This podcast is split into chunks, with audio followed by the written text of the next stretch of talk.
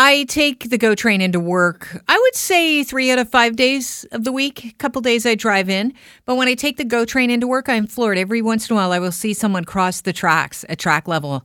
And I think to myself, what are you completely uh, unaware of the fact that trains could come and go at any time and you could be clobbered? And if you get hit by a train, good luck because you're probably not getting up. Christopher Monette, Christopher Monette is Director of Public Affairs for Teamsters Canada. And we invited him on the Kelly Cutrara show to talk about this change. GO train operators now have been told not to leave the train to help someone struck on the track. So imagine this. You're crossing the track because you think it's clear. You get hit. Nobody's coming to your aid until the first responders appear. Here to talk about it is Christopher. Thanks for joining us. Thank you for inviting me. Are you shocked that this change has been made, and why has this change been made? Um, we are we are shocked. We're troubled. We're in fact, we're extremely afraid because the concern here is that somebody's going to die. You know, seconds count in an emergency situation. But we're also um, uh, it, wait, wait, wait! Before is. before we get oh, we sure, move on because I because I know you. Yeah. It sounds like you're moving on to another point. So you're concerned that someone's going to die. Does that mean that all right. of the people that drive Go trains they're trained in life saving uh, measures? They all have first aid training. Okay. But um, the type of help they provide is not just limited to first aid. So I'll give you an example.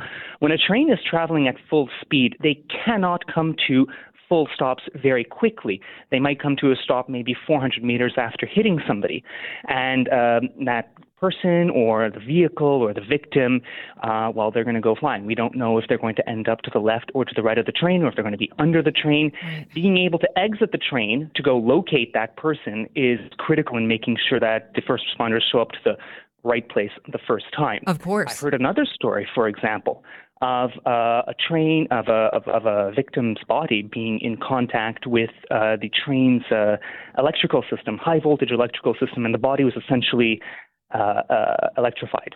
And uh, if first responders had touched them, touched that body, they would have been electrocuted. So our member, a GO train operator, you know, told them to stop right at the last minute so he could go back on board. Cut the, the power and cut the, to, turn off the train's head and electrical system.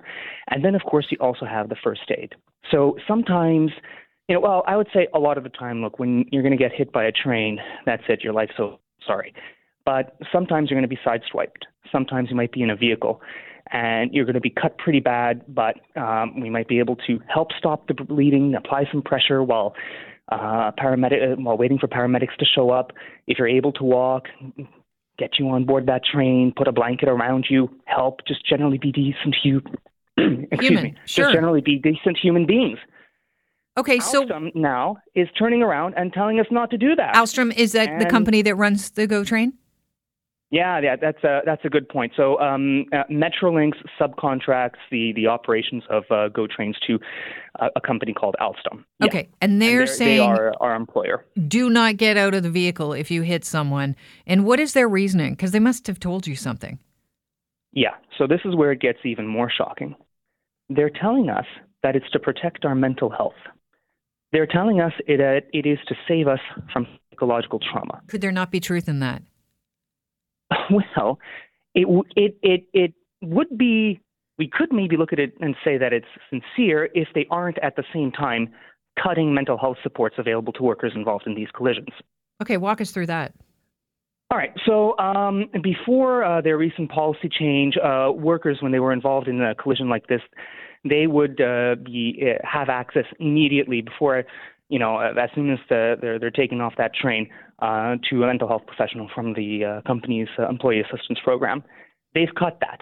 They've replaced that with uh, an interview with a manager, and that interview with the manager is essentially designed to absolve uh, responsibility of to gather facts that would absolve uh, responsibility from Alstom for um, uh, for for, uh, for the accident. And these interviews can sometimes be adversarial.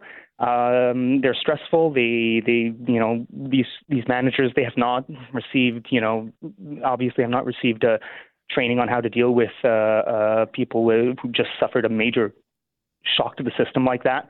And uh, you know, asking them to repeat exactly what happened after they just uh, lived it through can be extremely difficult. And are the managers um, unionized, or are they not unionized? So you wouldn't be. No, they aren't. Okay, no, so you don't unionized. necessarily. I'm just going to punch a hole here. You don't necessarily not. You don't know if they're not going to be trained moving forward in how to deal with mental distress. Well, I mean, uh, uh, you know, sadly, there have been uh, accidents since uh, uh, since the the uh, since this new policy has been in effect, and uh, you know, we have had, we've had situations where um, you know they the managers didn't even know that there was an employee assistance program in place where people could be referred uh, eventually. Um, beyond that, the other thing they're cutting is that after uh, an accident like this, um, workers used to be able to have seven days off without loss of wages just to be able to uh, you know seek help and find help if you needed um, rest and you know make sure you're when you do come back you're uh, you're okay. well, uh, the company is now uh, forcing our members back to work sooner. They're now only giving three days off without uh, loss of wages, and I'm sorry, just three days for, for, for a lot of people. It's it's it's just not enough.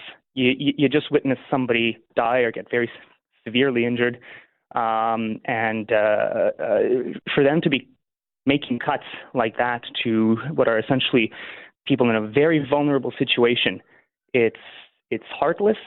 And uh, you know, if they wanted to find uh, places to cut and save money, I mean, it's it's this is not the place. This is not where you should be looking.